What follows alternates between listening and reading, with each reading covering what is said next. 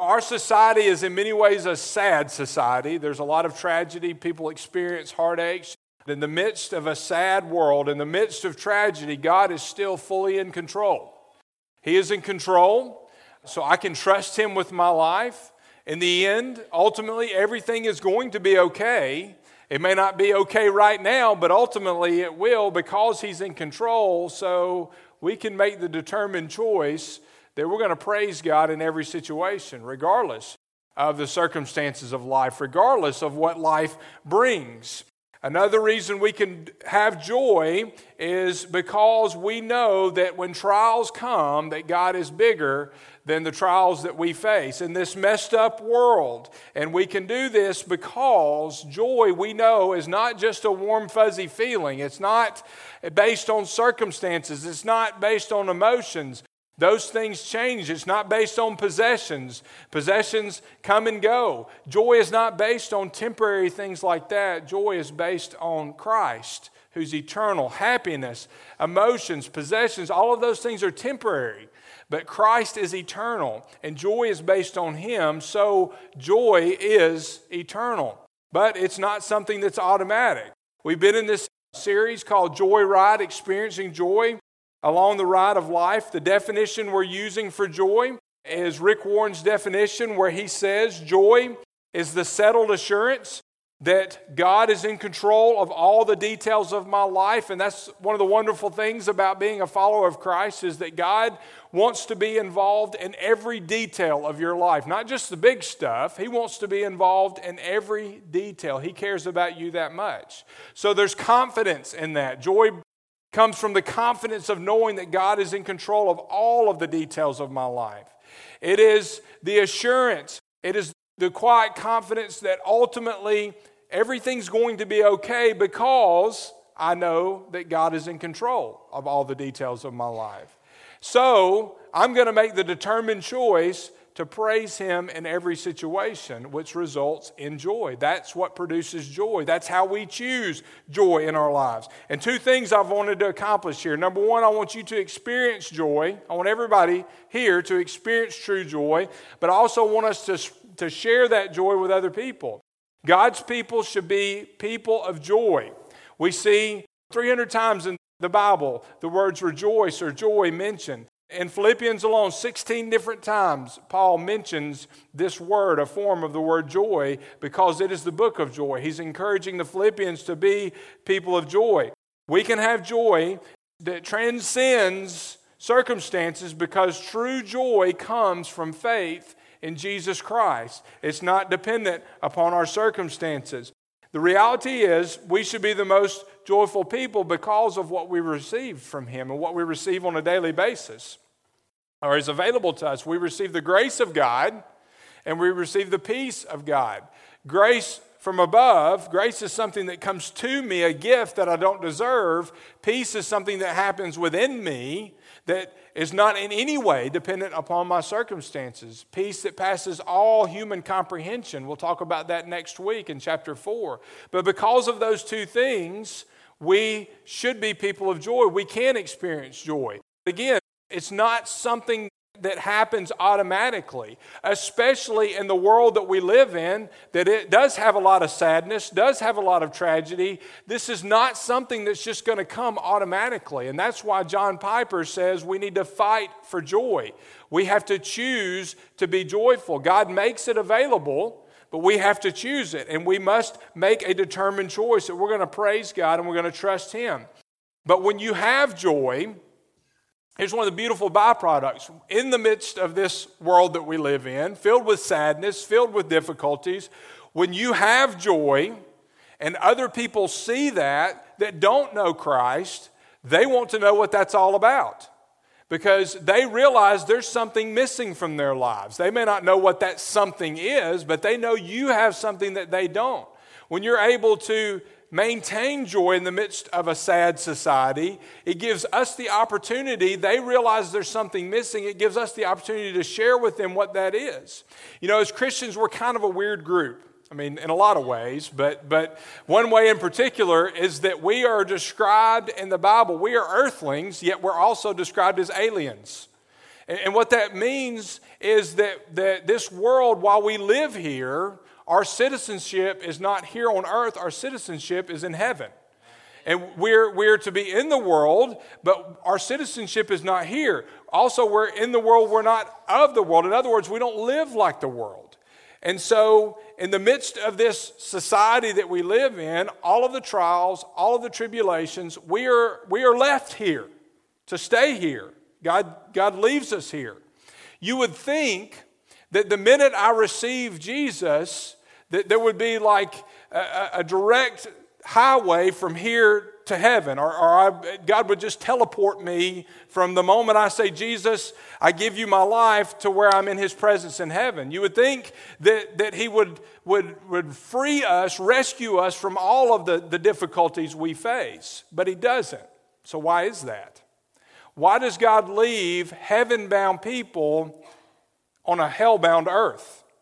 Why does he leave us here in the midst to deal with all of the same junk, garbage that the rest of the world has to deal with because of the sin that exists? Well, the only thing I can figure and what I know is that he's got a strategy. There's a reason for it. There's something that he wants to accomplish through us, which is why he's left us here. And that's what we're going to look at today as we continue this series called Joyride in verse in, in john chapter 16 we're going to start in john chapter 16 i know we're going through philippians we're going to start in john chapter 16 and, and verse 17 this morning and then we're going to move to philippians chapter 3 so so mark your bible in philippians 3 but then turn over to john chapter 16 we're going to read a few verses from there. What we see in john chapter 16 and 17 these are jesus words to his disciples right before he goes to the cross He's preparing them, he's praying for them because he's about to leave them. And, and he's, he's praying for them and, and instructing them because they're, they're going to be left here, and there's a reason God is leaving them here. And what we see here in these chapters, in this passage, is Jesus' strategy for maintaining joy as we are left in this this cesspool of a world as it can be as we fulfill His plan. There's a strategy for fulfilling His plan and maintaining joy. And in, in John chapter 16, verses uh, chapter 16 and 17, I see three statements that we will draw that give us Jesus' strategy for maintaining joy in a sad society. But first, we need to understand that strategy. We need to understand what's Jesus' purpose in leaving us here. And the first part of his strategy is the truth that we can have inner peace in the midst of outer pressures and pain. Outer pressures and pain, we can have inner peace in the midst of that. Look at verses 1 and 2 of John 16. I have told you these things so that you won't abandon your faith. For you will be expelled from the synagogues, and the time is coming when those who kill you will think they are doing a holy service to God. What's he saying here? He's saying, You are going, he's talking to the disciples. He's saying, You are going to experience trials, you're going to experience pain, persecution. And the people who are doing it are actually going to think they're doing the right thing. And other people will support them in that. Verse 13, same chapter. He says, when the Spirit of truth comes, though, I will give you my Spirit. I'm leaving you, but I'm still going to be with you. My Holy Spirit will be with you. When the Spirit of truth comes, He will guide you into all truth. For He will not speak on His own, but He will speak whatever He hears. He will also declare to you what is to come. So the Holy Spirit takes up residence. We always have the presence of Christ with us in the Holy Spirit.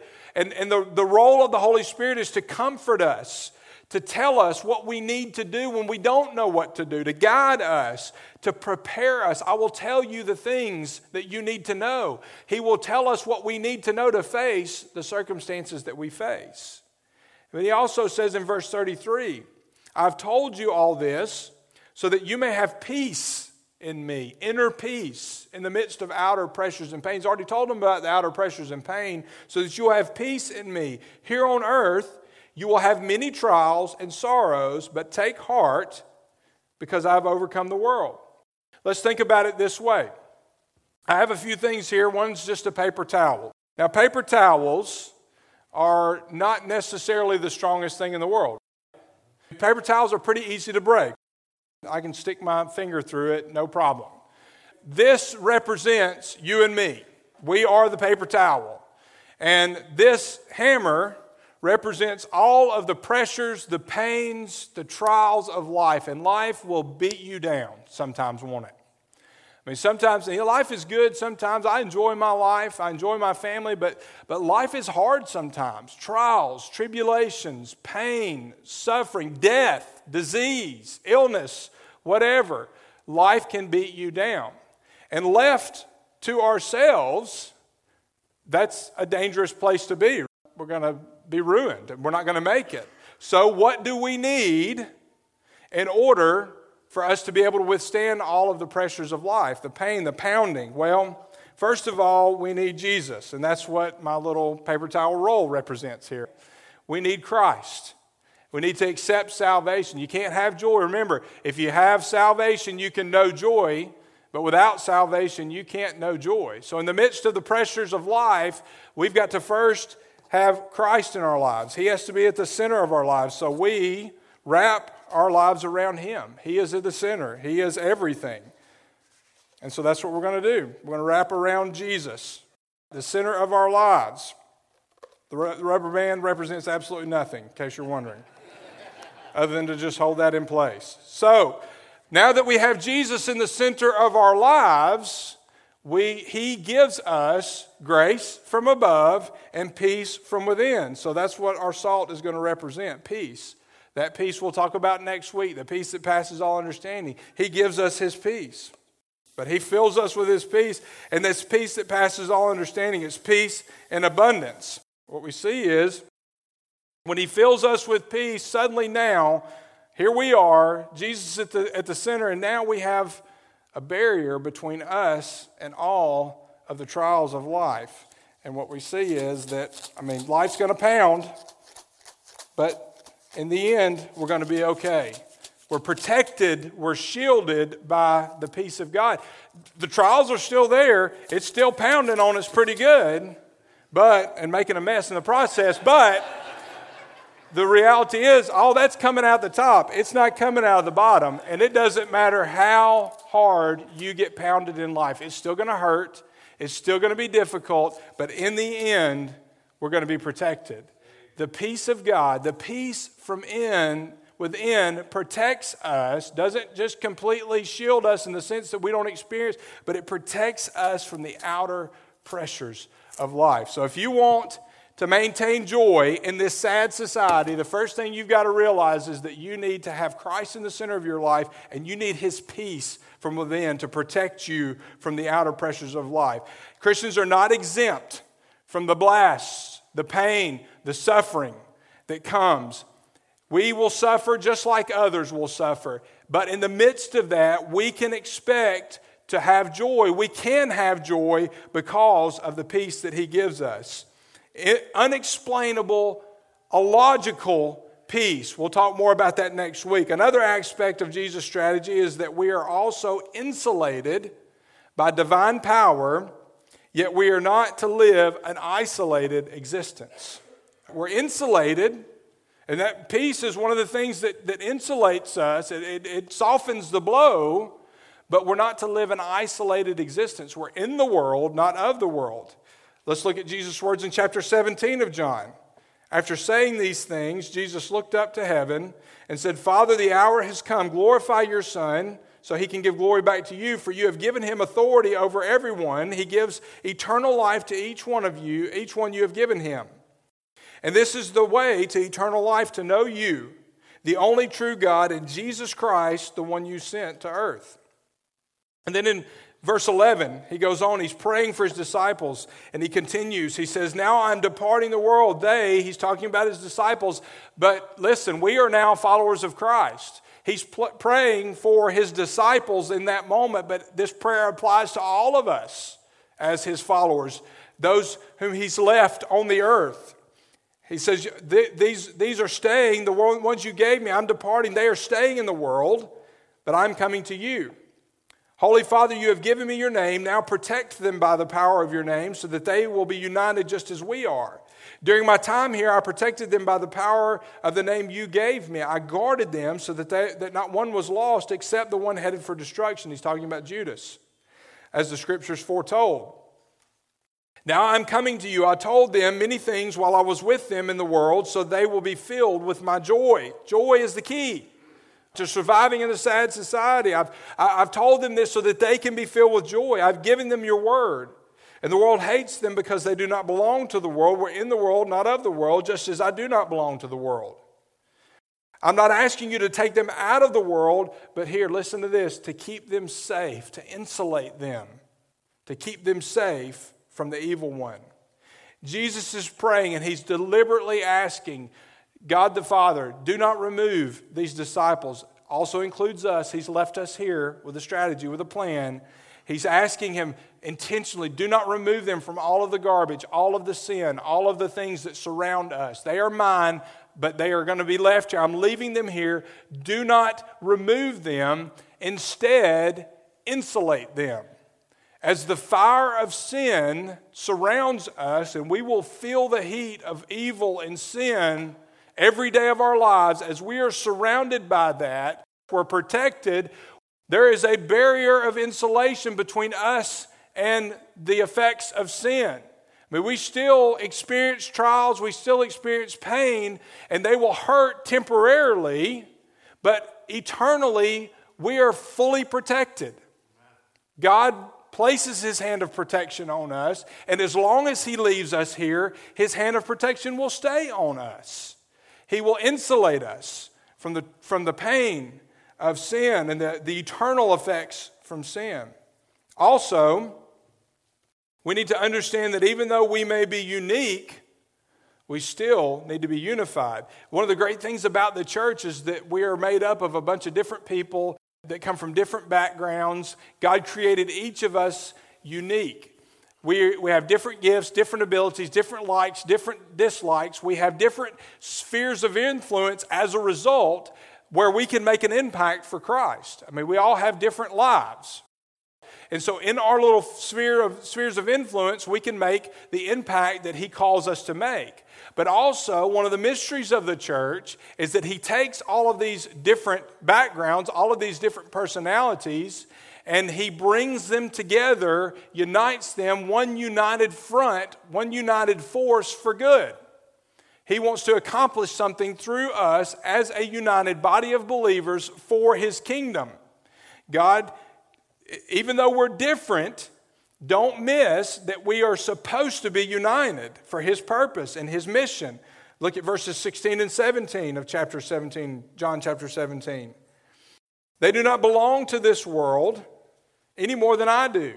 Make them holy by your truth. Teach them your word, which is truth. And then verse 21, skip to verse 21.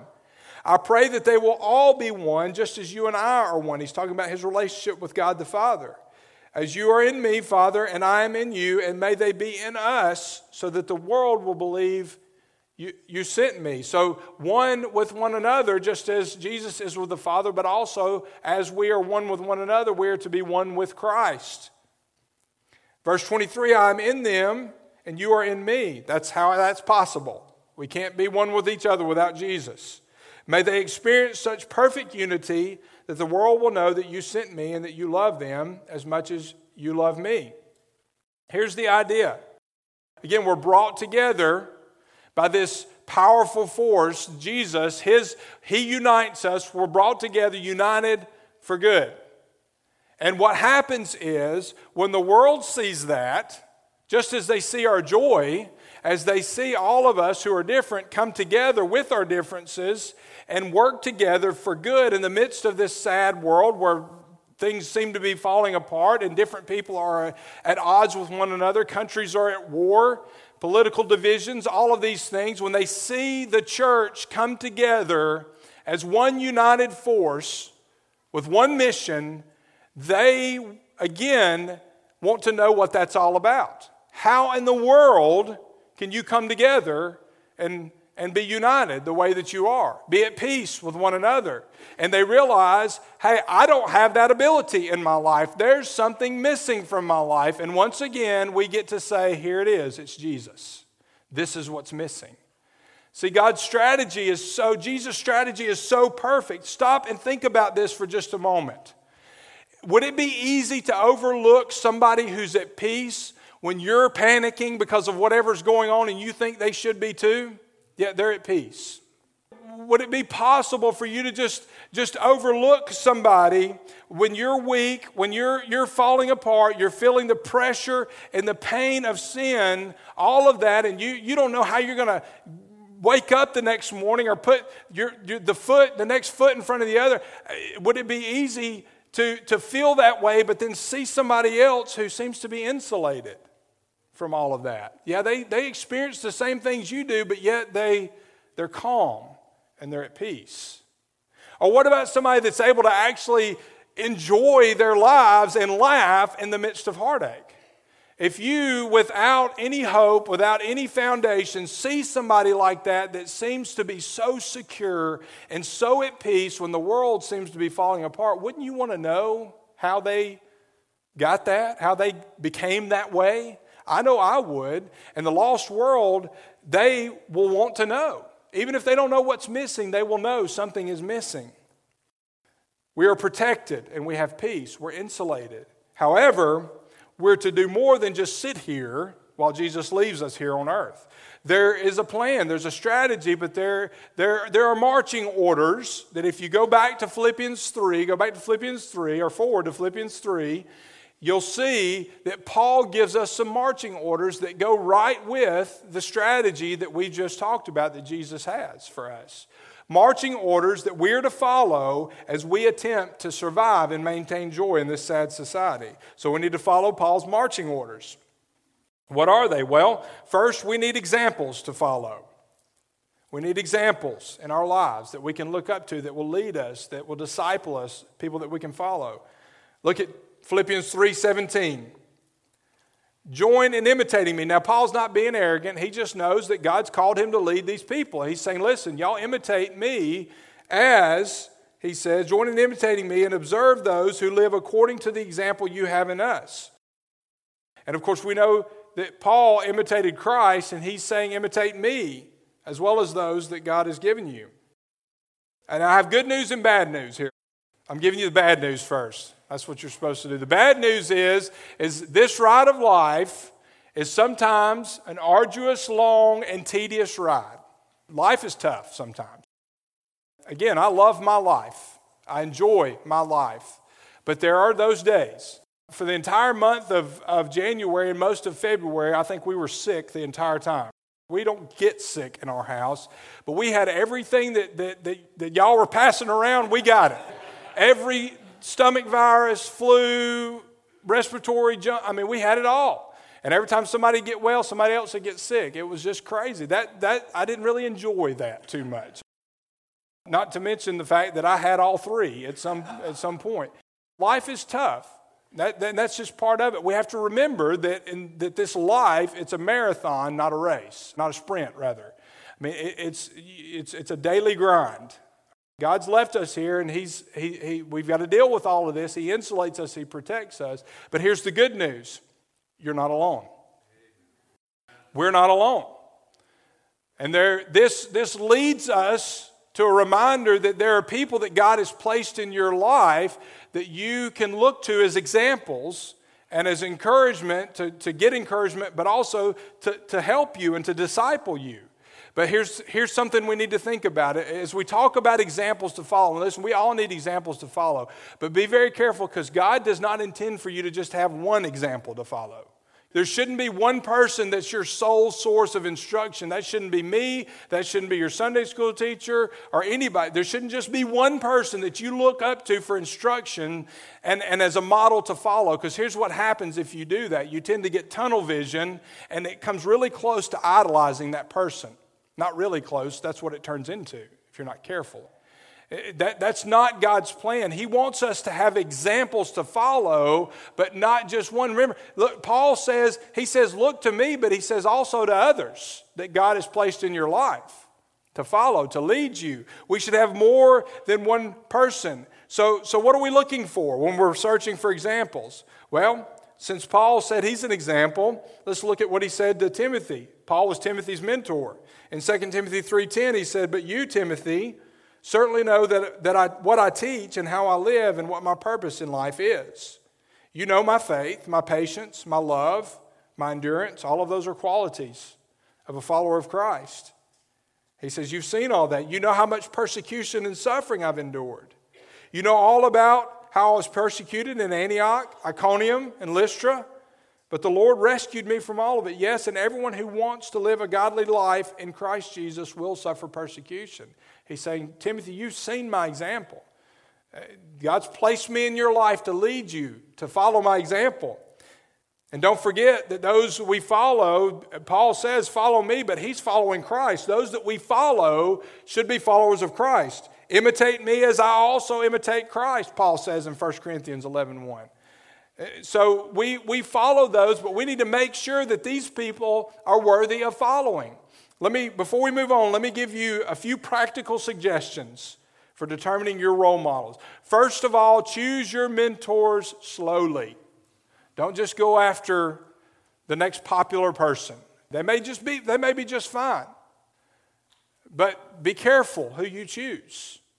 Get to know them. Spend time with them. Choose your mentors slowly. And one thing that you need to do as you're choosing is study their private lives carefully. They're the same in their lives as they are in front of whoever they're leading. It's one of my goals in life as a leader, as a pastor, is I don't want to be fake. I mean, I want to be who I am, good, bad, and indifferent. And there's plenty of bad to go along with the good. I've got flaws just like everybody else.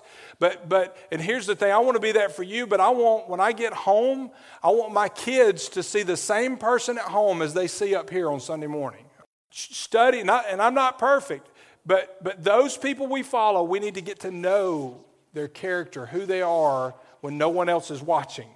Uh, are they the same? So study their private lives and then spend time with them regularly. Once you've determined that they are godly, that they display some of the same characteristics that Paul mentioned, that they, that they are really genuine in their faith, then spend as much time as possible. I'll never forget coming up in ministry. God placed me in a ministry position. Mandy's dad was one of these men, but there were other men on staff and, and other men that I knew that, that God placed in my life, and I drove them nuts spending time with them, going on hospital visits, asking them questions. Whenever they would allow me and I had the time to just tag along, I would do that. We moved to New Orleans. God placed me in the path of a man by the name of Dr. Joe McKeever, who was the pastor at First Baptist Kenner. He grew up in Jasper, which is just a short drive from where I grew up in Adamsville. And so we made a connection. And I would just take one day a week and I would spend half the day with him, going and doing whatever he was doing. He, he let me go to meetings with him, but I got to know him and I got to see him with people, leading people, but also I got to see these guys when it was just the two of us and when they were not leading or not being fulfilling church duties even. Spending time with those people you follow. That's how you get to know them and that's how you get mentored. Spend as much time as possible. We need examples to follow. Then we also need to be aware of the enemies of the cross and there are enemies of the cross. Paul's saying okay you know jesus strategy. He's left you here. Be a people of joy. This is the letter of joy. Understand the trials, the persecutions you're facing is because there are enemies of the cross. And they are just that. They're enemies. They're trying to destroy the work that God's doing. Look at verse 18 of chapter 3, Philippians 3. For I've often told you, and now say again with tears, that many live as the enemies of the cross of Christ. Their end is destruction. Here's a snapshot of their future. Their end is destruction. Their God is their stomach. Their glory is in their shame. They are focused on earthly things. Now, listen, Paul is, is firm, but he's not judgmental. And he, here's, here, here's something that I think we need to be reminded of on a regular basis. As you and I are out fulfilling, attempting to fulfill the mission that God has given us, if we're going to take the gospel to a lost world, we've got to remember that they are lost. They are lost, hopelessly lost. And lost people act like lost people, they don't act like Christians if we invite them here, they're not suddenly going to act like Christians. Even when they get saved, God's got work to do on them just like He's working on you and me. We can't expect lost people to act like anything but lost. That's what Paul's saying. Listen, if you're experiencing difficulties, if you're under attack, it's because they're lost. They don't know any better. All they have is right here. Now, look, let, us just break this verse down very quickly. Look at what he says. Helps us understand their condition. And hopefully, even those who are enemies of us, they're enemies of the cross, ultimately, even those who are enemies, maybe, just maybe, we can have a little compassion toward them. Look at verse 19 again. He tells us they're destined for eternal hopelessness, their end is destruction. That's their future. You and I have heaven to look forward to. They have nothing. They're destined for destruction. They're driven by fleshly appetites. Their God is their stomach. That's what he's talking about. They're, if you're exposed to the world very long, you'll realize just how real that statement is. Fleshly appetites, pleasure for the moment. If you don't have an eternity to look forward to, if you don't have joy that, that transcends circumstances, you're going to be reaching for anything that will make you feel better in this sad, messed up cesspool society that we live in. that, that phrase, eat, drink, and be merry, holds true today just as much as when it was first said. People look for pleasure wherever they can get it. And then the lost are also dedicated to material things. They're focused on earthly things. And listen, if, if a lost person, virtually everything that they, they are drawn to is, is physical. They don't have eternity to look forward to. All they have is what's right here. So they grab a hold to whatever they can, whatever they can see, whatever they can touch and feel, anything that they can draw some sense of security from, some sense of pleasure from, that's what they're going to hold on to. Now, think about that. Those people that frustrate us because of whatever political views they have or that are contrary to God's word or, or, or whatever agenda they're pushing or, or however mean and miserable they are, we have to remember this is their destiny if they're lost. You and I have heaven to look forward to, Jesus, yet they have nothing but what's right here and now. And the things of this earth will pass away. But the Word of God, the Lord Jesus Christ, is eternal will never pass away. So, as we read over this list, this should remind us that God has put us here for a reason. And listen, we should stand for the truth. We should make sure we are ready to defend our faith. But our responsibility as believers, when we're approaching a lost world, is not to argue with them, it's not to put them down, it's not to make them feel ashamed, it's to reach out to them with the love of Jesus. There's a way to speak the truth without beating somebody to death with it. And that's what we have to do. We have to love them, yet point them to Christ. That's our responsibility to model a different lifestyle, a lifestyle of joy, a lifestyle that's so convincing, that's so appealing that they will see us and say, I want whatever you have because I don't have it. It's missing from my life. We point them to Christ in love with truth. I know you've heard of the gladiator games that took place. took place from about 105 BC to 404 AD, and, and these were horrific events. I mean, men would fight to the death. Many times they were prisoners with death sentences, but nonetheless, they would put them in, a, in an arena that was built for this purpose. Roman gladiators, and they would fight until one of them lost, could no longer defend himself, and usually that, that person that lost was killed by being stabbed in the throat. Here's the sad part though thousands of people would come and watch these events and would roar with excitement when that person was finally killed. I mean, it was, it was a spectator sport, and it wasn't the scum of society, the elite of society would come and watch these events. Here's what's more sad Christians, once Christ, the church started, Christians would come and watch these events. And it went on for years. There was a, a, an emperor who was a Christian who tried to put a stop to the games about 313 BC. He did put a stop to the games, but it didn't last very long because society was in an uproar and they, they demanded that the games be brought back. And of course, most followers of Christ, or many followers of Christ, saw that there was a problem with this. It was brutal.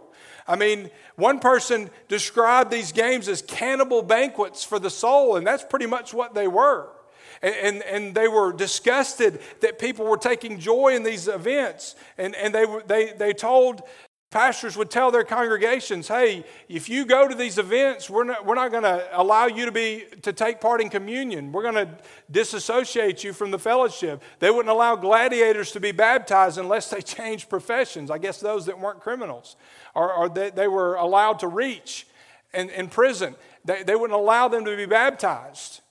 They, so they took a stand against it. They recognized that it was wrong. But one Christian, a guy by the name of Telemachus, took a stand that was a little stronger than that. I believe it was 400 BC, somewhere around 400 AD rather. Telemachus said, I'm tired of just talking about it. He actually, in the midst of one of these competitions, jumped into the arena to attempt to stop the fight. What happened was the crowd, a mob formed, made up of many people who were professing Christians. A mob formed and stoned him to death for trying to stop the match. Well, that event kind of highlighted this is a problem, as if they didn't see it, shouldn't have seen it before.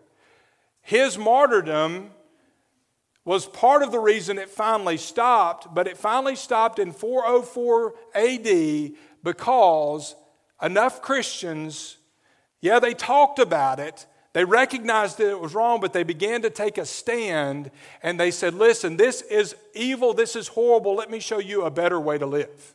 That's what finally stopped the Roman gladiator competitions. Christians said, This is evil, but listen, you don't have to live this way. You don't have to take pleasure from this. God's got a better way. As we go around in this world that we live in that's filled with sin and filth, we can tell people, You don't have to live this way. There's a better way to live. In love, let me show you that God's got a plan that's so much better than anything you can find out there. Christians who take a stand make a difference by showing the world there's a better way to live. And whether they realize it or not, people who are lost, they want to be free. They, they want to be free from sin. They want to have joy. They want to, to do more than just exist in this revolving door of defeats and, and trials and tribulations, bounce from like a pinball from one side to the next. They want to have joy. They want to be able to laugh and enjoy life. They want outrageous joy, and we have that joy because we belong to those who are bound for heaven, which is another thing that Paul points out here. We belong to, belong to those who are bound for heaven. Verse 20 Our citizenship is in heaven, from which we also eagerly wait for a Savior, the Lord Jesus Christ. We will transform the body of our humble condition into the likeness of His glorious body by the power that enables Him to subject everything to Himself. Our citizenship is in heaven. Now, let's not forget, we've got a responsibility here on earth. We've got work to do here on earth. But, but can you imagine the curiosity that we could create amongst those who are lost just by living lives of joy, being joyful people, enjoying lives? And I've never been able to figure out why people who are followers of Christ, some of whom seem to be the most miserable people on the, on the earth, I've never, I mean, think about it. In the moment, in, in, in, in just, in just a little while, one day, we will be completely transformed into the image of Christ. We will be perfect just as He is. That's what we're looking forward to. So, in light of that, how could we let any temporary discomfort, pain, suffering steal our joy when that's what we have to look forward to? I'll never understand that. Life is tough, life is hard, it can be painful, but we know how it ends, and we know our destiny. We know that one day we won't have to deal with that anymore. Proverbs 17 22 says this A joyful heart is good medicine, but a broken spirit dries up the bones. And I talked about how laughter can be a form of medicine. It actually increases blood flow. It actually exercises your lungs. That it releases those painkillers, endorphins into your body. And there's a story of a guy by the name of Norman Cousins. He wrote a book about this. He was suffering from a horrible disease where the collagen in his body, it's the fibrous material that holds your cells together, it was deteriorating. In his own words, he said, I was coming unglued. What you may or may not know is that disease is extremely painful.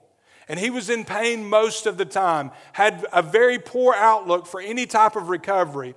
But with his doctor's permission, he came up with a treatment plan for himself. And here's what he decided to do he would take vitamins, he would eat healthy, all the time. And get this, he would spend time every day watching funny movies like Marx Brothers movies, Laurel and Hardy, different clips of, of, of whatever, cartoons, anything that would make him laugh. And here's what he found out that if he spent 10 minutes laughing, and I mean really laughing hard, gut laugh, just, I mean, there's nothing better than that, that, that, that real gut laugh. That if he spent 10 minutes laughing hard, he could experience two hours without pain afterwards.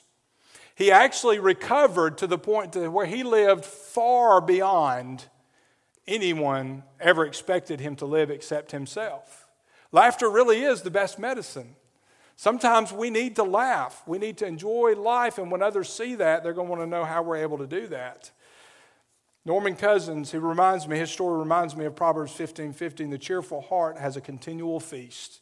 Doesn't matter what's going on. And if Laurel and Hardy and the Three Stooges and whatever else he watched caused him that much enjoyment in life, how much more should the joy we have in Jesus heal our lives as we deal with all of the destruction and pain and suffering? There should be no comparison. We have the joy of Christ. You and I, we must be the ones who model the message if we ever hope to help our world. And finally, we need to stand firm, but not stand still.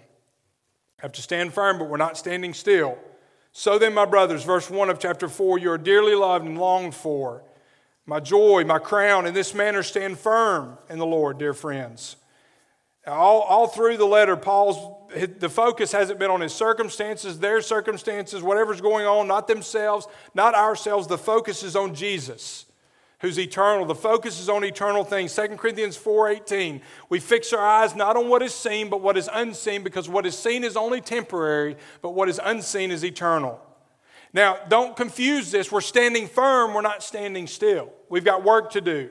In this bumpy, crazy ride of life, as we experience all these things, what he's saying, stand firm, keep your balance, keep your equilibrium. Don't let the pressures of life sway you.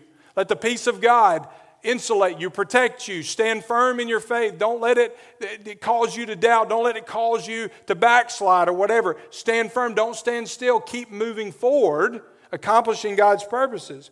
We need to, to think about this process of spiritual growth as sort of a domino effect. The trials of life are very real and they pound on us, but they test our patience.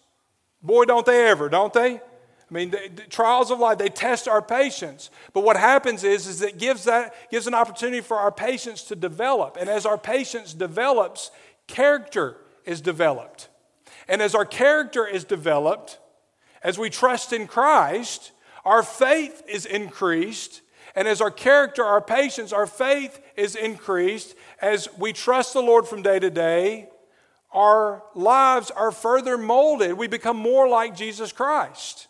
It's a domino effect. God has a purpose in it all, and it all works toward making you like Himself, making me like Himself. There is no shortcut to this. By refusing to avoid our problems, we find ourselves becoming the man or woman, the men and women, boys and girls, youth, students, the men and women God intends for us to be, like His Son Jesus. Get a firm grip on your relationship with God and don't let go. Trust Him from day to day. It's a marathon, not a sprint. He will continue to bring your attention to the thoughts that will keep you filled with joy. I want to share with you as I finish a story about a lady named Susie. Susie was in a church I pastored a while back. Susie was one of the most joyful people I've ever met in my life. She was born with Treacher Collins syndrome, which one of the effects of that is that you can be deaf, and she was mostly moderately deaf. She wore hearing aids, but most of her life she could not hear very well at all, just barely. Yet she found out she loved music. She could hear just enough. She found out she loved music, and she realized God had give, given her a gift to sing, and she learned to sing by placing her head on a piano while somebody played it so she could hear the notes. Had one of the most beautiful voices I've ever heard in my life, and one of the most joyful people I've ever, I've ever been around in my life. Not long after I got to the church she was a member of, she was diagnosed with Meniere's disease because of, of the Treacher Collins syndrome. And if you know anything about that, she would go through weeks sometimes bouts with vertigo where she couldn't even get out of bed. She could barely sit up. But what she would do during those times, as well as other times, is she would write cards of encouragement, prayer cards to people and send them out. I was one of the many recipients of her cards, prayers, words of encouragement. Not to mention the fact that I never once, and I'm not exaggerating, I never, she always had a smile on her face, and I never once heard her complain about the illness she dealt with from day to day. Never once. Well, she and her husband didn't have any kids of their own. They were going to adopt. She's dealing with all this other stuff. They were going to adopt a child that was, uh, was going to be born, and they had set up to adopt this child. But tragically, the baby died in childbirth.